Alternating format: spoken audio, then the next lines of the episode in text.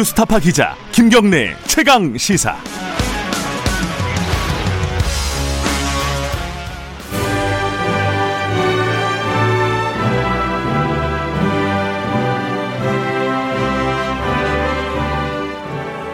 네, 전국의 가장 뜨거운 현안을 여야 의원 두 분과 이야기 나눠보는 시간입니다. 최고의 정치 오늘도 두 분 나와 계십니다. 먼저 더불어민주당 홍익표 의원님 안녕하세요. 네, 안녕하세요. 그리고 국민의힘 윤영석 의원님 안녕하세요. 네, 안녕하십니까.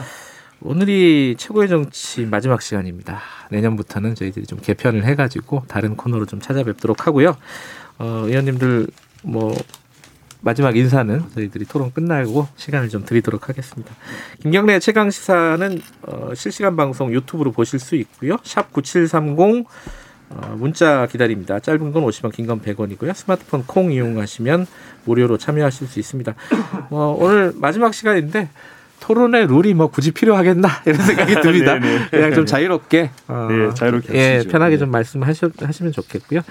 어, 오늘 연말인데 오늘 12월 31일인데도 국회는 마지막까지 좀 바쁘네요, 그죠? 여러 가지로 예. 지금 가장 국회 현안은 양쪽 그 당에서는 뭘로 보고 계신지 약간 얘기 들어볼게요. 홍익표 의원님 지금 현- 그 현안이 가장 중요한 게 뭐라고 보세요?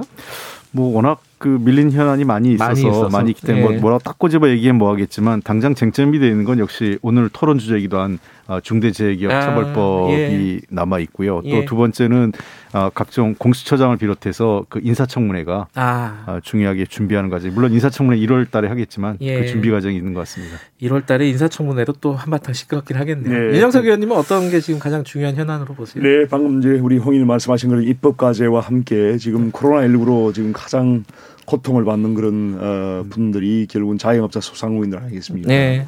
그래서 그런 분들에 대한 어, 지원을 어떻게 할 것인가 이런 부분이 예. 상당히 저희 관심사고요. 그다음에 당내에서는 지금 그 보궐선거 준비 음. 어, 이런 부분이 지금 공천관리위원회가 가동되고 있어서 어떻게 하면 이제 범야권 대통합을 이루어서 보궐선거에 승리할 수 있을까 이런 부분을 저희- 저희가 굉장히 많이 고민을 하고 있습니다. 2021년도 뭐 1월 1일부터 쉴 새 없이 돌아갈 것 같아요. 선거 네, 때까지. 그죠? 네.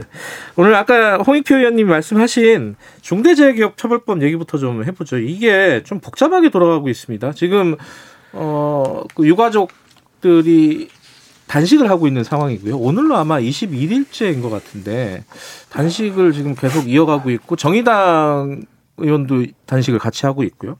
근데 이 와중에 이제 원래는 그 민주당 쪽에서 냈던 안들이 있었잖아요. 뭐 박주민 안 뭐 이런 식으로 있었는데 정부의 안이 나왔는데 여기에 대해서 굉장히 반발하고 있어요. 이쪽 정의당 쪽도 그렇고요.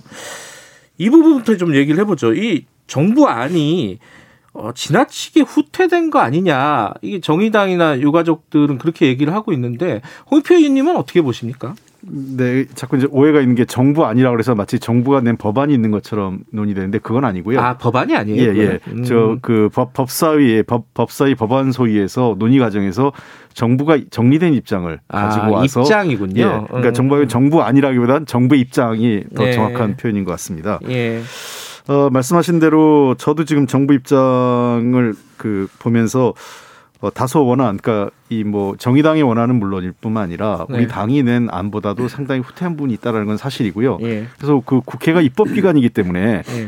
정부의 입장을 그 청취를 하되 최종적인 입법 권한은 음. 국- 그 국회가 가지고 있는 거기 때문에 국회에서 어 정부 입장까지 고, 그 고려해서 어느 것이 어 우리 사회에 그 지금 일하는 사람들 어 노동자와 또 현장에서 일하는 분들의 안전과 생명을 지키는데 무엇이 가장 효율적이고 어 음. 가장 그 안전한 그 저 진전된 아닌가에 예. 대한 결론을 국회가 내면 된다고 생각합니다. 지금 이제 그 안에 보면은 정부와 아, 정부의 입장이나 아니면 뭐 민주당 안도 그렇고 정의당 안도 그렇고 여러 가지 쟁점들이 있는데 가장 뭐 첨예한 쟁점 중에 하나가 유예 기간을 얼마나 둘 것이냐, 유예하는 그 그 사업장은 얼- 규모를 어떻게 잡을 것이냐 이 부분인 것 같은데 뭐 다른 쟁점들도 있습니다.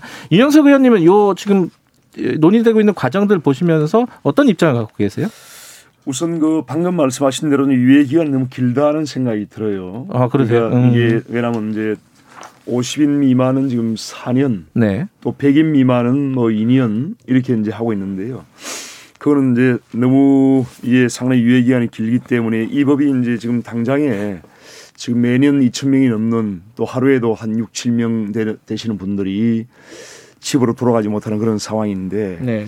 그래서 이제 이 부분을 좀 유예 기간을 최대한 그 어, 단축을 하는 게 저는 좋다고 생각합니다. 아, 이게 국민의힘이 4년 1년을 하면은 결국은 이제 문재인 정부에서는 이러한 이 법에 아, 재정에 그렇죠. 그런 부담을 지지 거죠. 않겠다는 거거든요. 음, 그런 저는 상당히 좀 문제가 있다고 보고요. 음. 그래서 오히려 지금 1월 8일까지 임시국회까지 이 법을 빨리 뭐 급하게 제정을 해서 네. 이렇게 하, 하겠다는 것보다는 유예 기간을 저는 한 2년, 1년 정도 단축을 하면서 오히려 이 법의 어떤 적용 대상이라든지 적용 범위, 음. 적용 요건 이런 부분이 있지 않습니까? 상당히 애매한 부분이 많거든요. 또 또한 유예 기간 중 동안에 유예되는 기간 동안에 그 산업체의 발생에 대해서 어떻게 할 것인지에 대해서 좀 더 우리가 정부와 또 음. 여야가 더 머리를 좀 맞대고 좀 더 심도 있는 그런 검토를 해서 해야지 그냥 법만 통과시켜 놓고 사실상 문재인 정부는 이 법의 어떤 적용 그 부담에서 전혀 이게 책임을 지지 않는 거예요. 음. 유예기간을 이렇게 길게 해버리면은 그래서 저는 어, 그러한 실효성을 높이기 위해서라도 유예기간을 최대한 단축하는 것이 좋다 알겠습니다. 생각합니다. 그 유예 기간은 지금 어 박주민 의원안은 4년간 50인 미만 4년간 유예 기간을 두자. 그리고 정부안은 여기에다가 100인 미만도 2년간 두자 이거잖아요, 지금. 지금 너무 길다. 지금 윤영석 그렇죠. 의원님 말씀하셨는데 네. 그 홍의원 길죠. 님도 어떻게 생각하십니까? 네, 지금 저도 뭐 기본적으로 윤영석 의원 입장과 생각을 같이 하는데요. 그래요? 예, 음. 왜냐하면 말씀하신 대로 50인 미만에서 사고가요. 전체 그저 중대재해 발생 현황을 보면 85%에 달합니다. 예. 그리고 100인 미만으로 확대하면 거의 88.6%, 89%에 달하는 거거든요. 네. 그래서 이러한 사업장들을 4년 이후에 2년 이후에 한다는 것은 사실상 4년 동안 그 근로자들의 세- 그 생명이 이- 그 소중한 생명을 잃는 사고를 방치하는 국회가 법으로 방치하는 거라고 생각을 하기 때문에 네.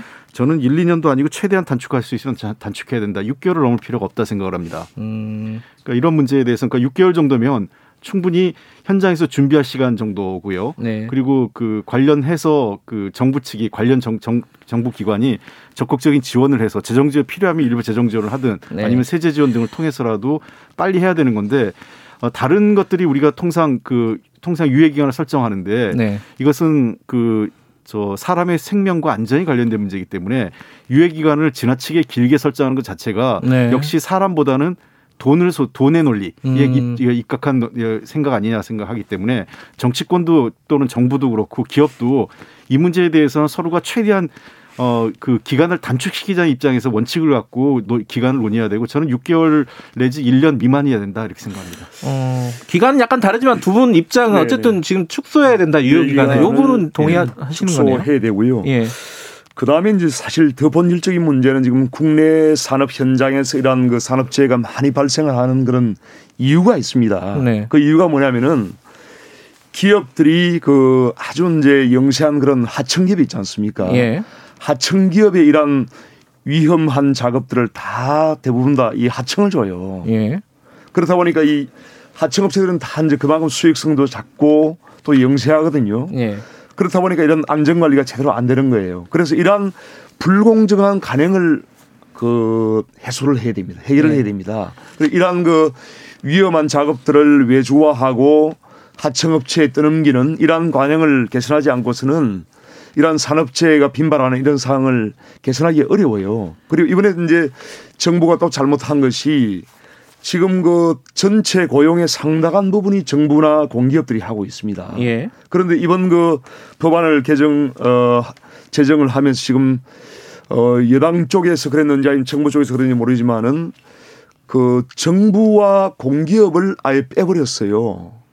정부와 공기업을 예. 그래서 종전에 보면 이 법의 어떤 명칭이 어 중대재해에 관한 기업 및 정부 책임자 처벌법이었습니다. 예. 근데 이것을 이제 지금 여당에서 이제 이걸 바꾼 게 정부 책임자를 아예 빼버리고 중도 중대재해에 대한 기업 및 경영 책임자 처벌법으로 바꿔버렸단 말입니다. 예. 그래 이거는 제가 보기에는 그 지금 현재 그 정부나 어떤 공, 공기업 공공기관들이 상당한 그 고용을 하고 있는 그런 상황에서 이러한 또 정부나 어떤 공기업 부분에서도 상당히 많은 그 사- 산업재해가 발생하는데 예. 정부 기관의 장관이나 공기업의 장을 아예 그 책임에서 어, 제해 버리는 것은 저는 옳지 않다고 보고요. 또 한 가지. 말씀드릴 그, 거는 잠깐만 그 문제는 또 한 가지 제가 마무리하겠습니다. 예. 또한 가지 말씀드린 건 이번에 그 법을 개정하면서 이제 그 공중 이용 시설이라고 해가지고요. 예.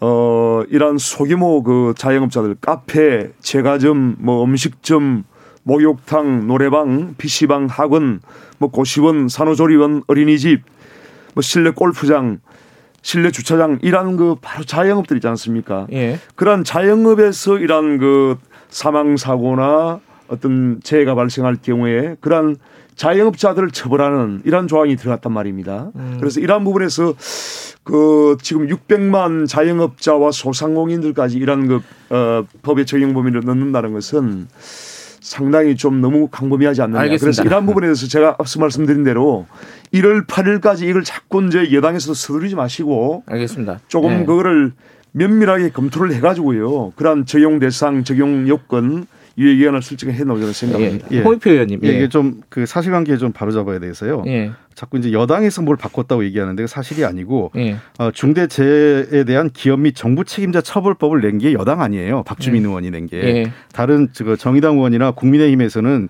어, 정부 처벌에 대한 얘기가 없어요. 예. 그냥 기업 처벌만 얘기를 하고 있는 거지. 예. 그러니까 법 법안 자체 기업 및 그러니까 다들 뭐냐면 중대재해 기업에 대한 책임자 처벌에 관한 법으로 돼 있습니다. 예. 그러니까 정부 처벌 처벌을 넣자고 한 게 여당 아니고 예. 현재 정부가 가져온 입장이 어, 정부를 넣는 건 좀 그렇지 않느냐라고 해서 빼달라 이런 걸 가져온 거거든요. 아직 음. 정부 입장이 정리된 게 아니고 그러한 것들이 법사위에서 논의가 되고 있다 이렇게 생각하고 저는 기본적으로 어, 공기업은 당연히 포함돼야 되는 거고 음, 네. 어, 정부 당국자가 그 들어가는 문제에 대해서는 어떻게 되니까 그건 노- 좀 논의가 필요한 것 같아요. 네. 이, 이 방처 법안 취지와 관련돼서. 그 다음에 두 번째 지금 그 필요한 부분은 저 윤영석 의원님 잘 지적을 하셨던 내용 중에 하나인데 예. 어, 이 문제에 대해서 과연 그 표준약 앞으로 이렇게 되면요. 지금 현재도 지금 외- 위험의 외주화, 네. 그다음에 하청을 많이 하거든요. 그러다 보니까 원청에 대한 책임, 이, 이 통계에 약간 착시 현상이 있는데 제가 보기엔 대기업이 그 사업 그 제 사망 사고가 적은 이유 중에 하나는 대개 이런 것들 하청 준 거거든요. 그러니까요. 소기업에요. 예. 그러니까 이런 문제에 대해서 구조적인 해결을 해야 됩니다. 그러니까 자칫 잘못하면 지금 많이 우려가 되는 게 이 법이 통과되고 나서 대기업들이 표준약관의 형태로 해서 이것을 다 모든 책임을 하청기업이나 중소기업에게 떠넘길 가능성이 있기 때문에 이 문제에 대해서는 어 뭔가 그 저 행정 규제나 법적 조치가 필요하다 생각을 하고요. 어 큰 틀에서 저는 이 산업 안전에 대한 입장이 세 가지 접근이 있다고 봐요. 법적으로 보면은 하나는 행위적 접근이 있고 두 번째는 구조적 접근이 있고 세 번째는 권리적 접근이 있는데 네. 지금까지 우리 사회에서 가장 낮은 이식이 행위적 접근이죠. 자기가 잘, 잘했으면 되지 않느냐. 네. 최근에 한 국무위원의 발언 때문에 논란이 된 거죠. 본인이 잘그 음. 주의했으면 그런 일이 없었지 않느냐라는 게 사실 보편적으로 깔려 있는 우리 사회에서 음. 굉장히 낮은 어, 노동권 그다음에 안전에 대한 인식이고요. 네. 두 번째가 이제 구조적 접근이 지금 현재 이 산업 안전 아그 중대재해기업 처벌법인데 예. 법과 시스템을 통해서 뭔가 규제하겠다라는 게 어, 이제 조금 나가고 있는 우리 이 입장이에요. 그래서 그다음에 마지막 정, 저, 접근이 권리 중심의 접근인데 예. 이것은 어, 일터의 안전과 보건을 잠재적 피해자인 노동자의 권리로 인정하고 직접적인 이해관계 당사자인 노동자가 이 안전 강화 문제에 참여하게 하는 겁니다. 네. 저는 이 상태 세 번째 단계로 나가야 된다고 그래요. 과도기적으로 저는 이 저 중대재해기업 처벌법 구조적 접근이 지금 그 나가기 위한 알겠습니다. 예. 그전 단계다 이렇게 생각을 합니다. 그 이제 지금 아까 어 1월 8일 날 통과시키는 거는 시간이 너무 촉박하다. 좀 더 논의가 필요하다. 이거는 어떻게 생각하세요? 홍 짧게 어, 저는 그렇게 생각하지 않습니다. 이 어. 법을 자꾸 늦출 필요는 없고요. 그렇게 네. 되면 국회라는 데가 한두 끝도 없이 늦어지기 때문에 음 어, 1월 8일 날 일단 그 급한 대로 저는 뭔가 기본 골경은 통과시키고 예. 필요한 부분은 추가적 입법을 네. 하더라도 어, 알겠습니다. 해야 된다 이렇게 그, 그 생각합니다. 부분만 시기적인 입장만 좀 다른 거네요. 그죠? 그렇습니다. 이 법은 사실 이제 우리 기업 현장 또 이제 어, 수많은 산업 현장에서 그야말로 대단히 중대한 법이에요. 예. 또 이제 세계적으로도 우리 지금 이번 법처럼 상당히 강력한 처벌을 어, 하는 경우가 상당히 드물 정도로 굉장히 강력한 그런 법인데 알겠습니다. 예.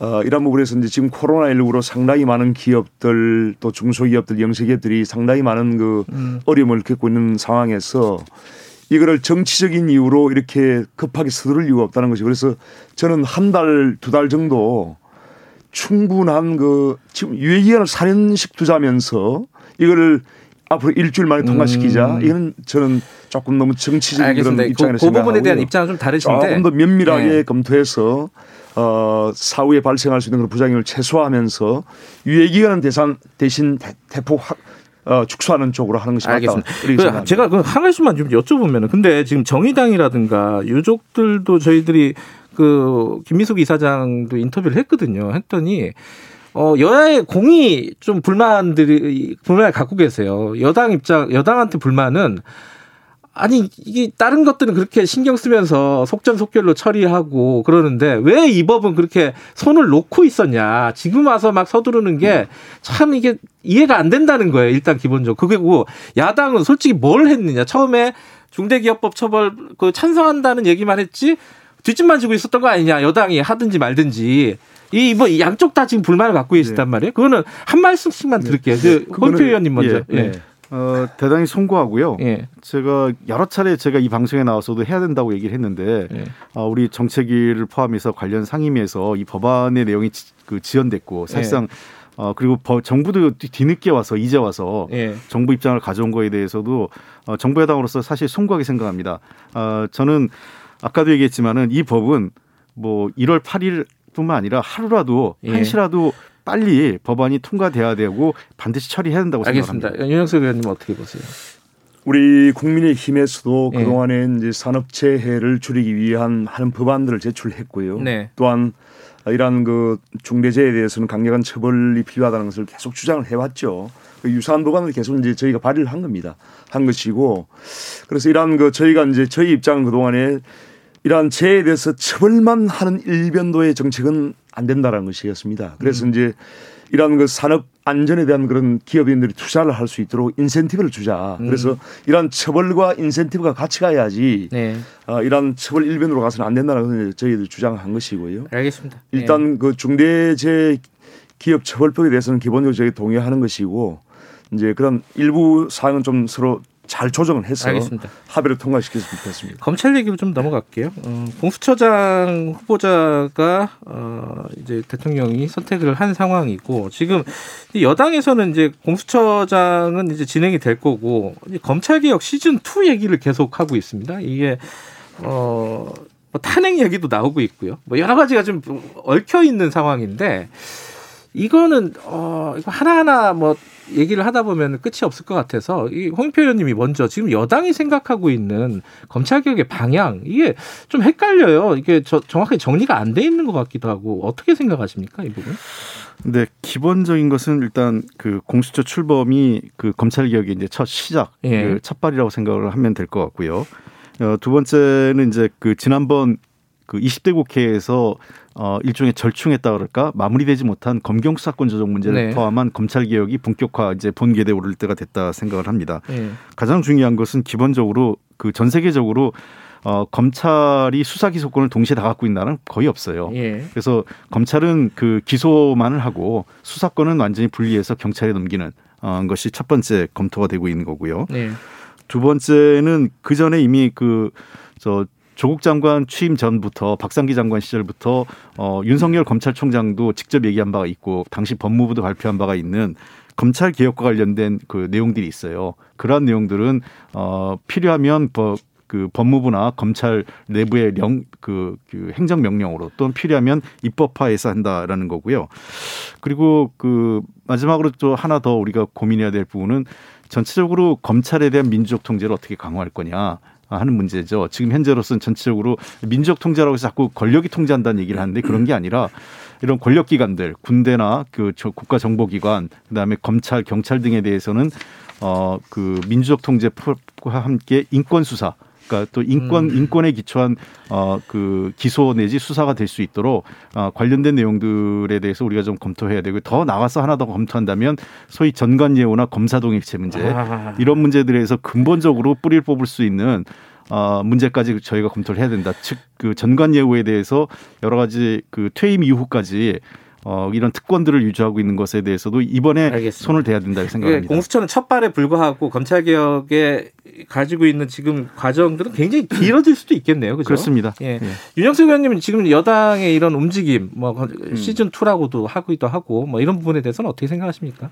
특히 뭐 수사권, 기소권 완전한 분리 이런 부분에 대해서. 우선 어제 이제 문재인 대통령이 어 김진욱 선임 연구관을 이제 지명을 하면서 예.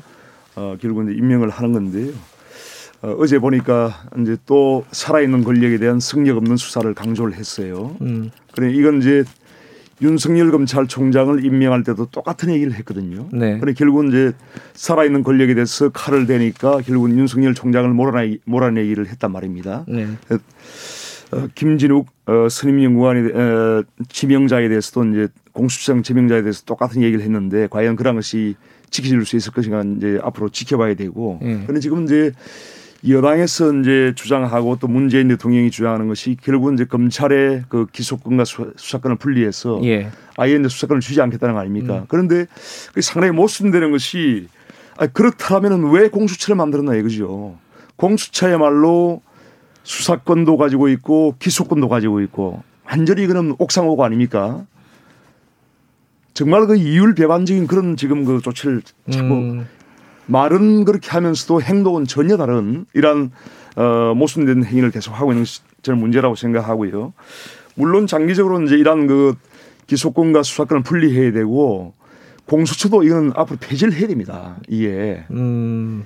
기소권과 수사권을 다 가진 이런 권력기관을 새로 창설하는 것은 결국은 지금 현 정부 문재인 대통령과 민주당이 마음에 들어 하지 않는 기존의 검찰은 아예 완전히 무력화시키고 문재인 대통령과 민주당이 좋아하는 공수처는 새로 만들어서 기소권과 또 수사권까지 다 주고 이건 정말 이건 있을 수 없는 일이라고 저는 논리적으로. 모순이라는 아니, 얘기. 예. 논리적으로 아니, 모순이죠. 이거는 모순이고요. 근데 좀 자꾸 네. 오해를 줄 수 있는 말씀을 네. 하신 건데 공수처란 기관이 지금 검사 25명하고 수사관 40명입니다. 예. 앞으로 확대할 거 아닙니까? 아니 아니요. 잠깐만 보세요. 아무리 확대한다 하더라도 뭐 몇십 명을 더 늘리겠다 그 수준이고요. 그리고 이 검, 공수처가 마치 지금 얘기하시면 검찰에 샀던 수사 내용을 다 하는 것처럼 하는데 고위공직자 비리 수사처이기 때문에 수사 대상이 되는 게 7천 명이 안 돼요. 그러니까 여기서 수사 기소권을 갖는 범죄 대상이라는 것은 고위공직자 관련 범죄, 특히 문제가 되는 것은 검찰과 검찰을 비롯한 사, 법조계와 관련된 그 문제가 더 아마 심각할 텐데 아마 지금도 우리가 검사 요번에 불기소 세트란 말까지 나왔잖아요. 그러니까 접, 그 룸사롱 네. 접대를 받았는데 100만 원 이하로 해서 기소하지 않는 검찰의 행태가 나왔거든요. 그러니까 지금 뭐냐면 검찰이 기소 그 수사권을 분리한다 하더라도 기소권을 가지고 있기 때문에 기소 독점주의를 깨는 겁니다. 그러니까 기본적으로 저는 그러니까 자기들 비리는 기소하지 않으면 그만이거든요. 그다음에 불기소 처리하거나. 그래서 저는 어 공수처요. 공수처가 없어지는 날은 검찰의 기소 독점이 깨지는 날입니다. 그러니까 그리고 검찰의 비리에 대해서 어느 정도 그 정리가 되고 나면 정말 공수처 없으면 좋겠죠. 그러나 저는 어, 우리 사회가 좀 더 고위공직자 특히 검찰과 이 사법과 관련된 비리에 어느 정도 투명해질 때까지는 공수처가 있고 공수처가 일반인들을 범죄로 대상은 또 아닙니다. 알겠습니다. 그래서 하나만 더 얘기하면 어, 궁극적으로 얘기하면 법조 삼륜이란 말 혹시 아세요? 예. 이 소위 그 변- 변호사, 검찰, 그다음에 판. 그 재판, 사법부, 판사까지 그러니까 검사, 판사, 변호사의 삼위 삼 법조 삼륜이라고 해서 이게 법, 법무연수원에서부터 이 문제가 나와서 이 사람들의 사실 짬짬이 구조를 깨지 않으면 음. 사법 개혁, 검찰 개혁 그리고 나가서 전관예우의 뭐이 근간까지. 허무는 개혁을 할 수 없다고 저는 봅니다. 이 선생님 짧게 한 하고 마무리할게요. 좀 저희도. 제가 말씀드릴 거는 네. 이제 결국은 지금 이제 어 지금 현 정부와 민주당에서 이제 검찰을 거의 이제 무력화하는 거죠. 이제 수사권을 아예 이제 뺏겠다는 것인데 그렇게 했을 경우에 이제 결국은 그 어, 범죄에 대한 그 수사권 이 부분은 이제 경찰로 이제 다 넘어가게 되는 것인데요. 최근에 이제 이용구 법무차관에 대한 그 택시기사 폭행 사건에서 보다시피 지금 경찰의 그런 그 권력자들에 대한 봐주기 수사가 지금 일반화됐단 말입니다. 알겠습니다. 그런 상황에서 과연 경찰을 이렇게 이제 비대한 그런 권력을 주었을 때 이것이 과연 제대로 될 수 있겠느냐 하는 그런 부분에서 상당히 이제 것을 어떻게 견제하고 어떻게 정상화시킬 것이냐 하는 부분이 대한 상당히 많은 그 제도 장치나 또 어떤 앞으로의 그런 조치가 있어야 돼요. 알겠습니다. 야, 그러니까 야당에서 그런 부분이 그런 없이 야당에서 그런 제도적 장치 가져와 주세요. 그러한 부분이 없이 이렇게 한다면은 네. 어, 경찰이 또 이제 제2의 경- 검찰과 같은 그러한 권력 기관이 되는 것을 방지할 수 없다고 저는 생각합니다. 알겠습니다. 이거 앞으로 국회에서 잘 논의해 주시고요. 어, 저희들 어, 최고의 정치 이번 주로 마, 마무리를 할 겁니다. 다, 다 내년에는 이제 다른 코너로 좀 찾아뵙도록 하고요. 그동안 8개월 동안 굉장히 고생 많이 하셨고요. 두 분. 네. 어, 뭐 상대방 에 대한 덕담도 좋고 청취자분들에게 인사도 좋고 한 30초씩만 듣고 얘기하죠. 윤영석 의원님 먼저 해 주시죠. 예, 참 어, 아주 의미 있는 시간이었습니다. 네. 그리고 이제 우리 홍 의원님께서 아주 이제 인품도 참 좋으시고 굉장히 식견이, 식견이 높은 분이어서 사실 서로 토론을 하면서도 굉장히 좀 생산적인 토론이, 토론이 됐다고 생각하고요. 네. 그동안에 상당히 이제 접점도 사- 많았습니다. 그죠? 예, 그렇기 맞아요. 때문에 예. 앞으로 여, 여야 관계도 이렇게 서로 이제 타협하고 토론하고 하는 그런 어떤 정치가 됐으면 좋겠고, 어, 새 이제 어, 정말 그 신축년 어, 소띠의 해입니다. 네. 흰소의 해인데 정말 모든 우리 국민들께 상스러운 기운이 가득하시고 또 축복이 많은 알겠습니다. 새해가 되시길 바랍니다. 의원님. 예, 먼저 우리 그 시청자 여러분 때로는 저희들 때문에 불편하신 적도 있고 뭐 그러신 적이 있었는데 어 뭐 잘 그 저희들은 최대한 노력했고 예. 잘더 저 겸손한 자세로 노력하겠습니다. 코로나 때문에 많이 힘드신데 새해도 더 건강하시고 행복한 한 해가 되기를 바라고요. 그다음 우리 윤영석 의원님하고 저하고 같이 했는데 어 굉장히 훌륭하신 분이고 앞으로도 더 그 아마 야당에서 더 중요한 일을 하실 것으로 생각을 합니다. 아마 그 저희가 보시면서 토론은 치열하게 그러나 뭔가 일은 생산적으로 음. 협의해 감사하는 그런 구조가 되긴 바라고요. 그리고 오늘 이그한 8개월 했더라고요 저희가 예, 맞아요. 우리 최강 시사 팀 예. 모두에게도 아, 감사드립니다. 고맙습니다. 자, 윤영석 의원님, 홍익표 의원님 내년에도 국회에서 열심히 일해 주시기 바라겠습니다. 정말 고생 많이 하셨습니다. 고맙습니다. 예, 감사합니다. 수고 야. 많으셨습니다. 예, 김기식, 아, 김기식이래. 김경래 최강기사 2분 여기까지 하고요. 잠시 후에 3부에서 뵙겠습니다. 일부 지역국에서는 해당 지역 방송 보내드립니다.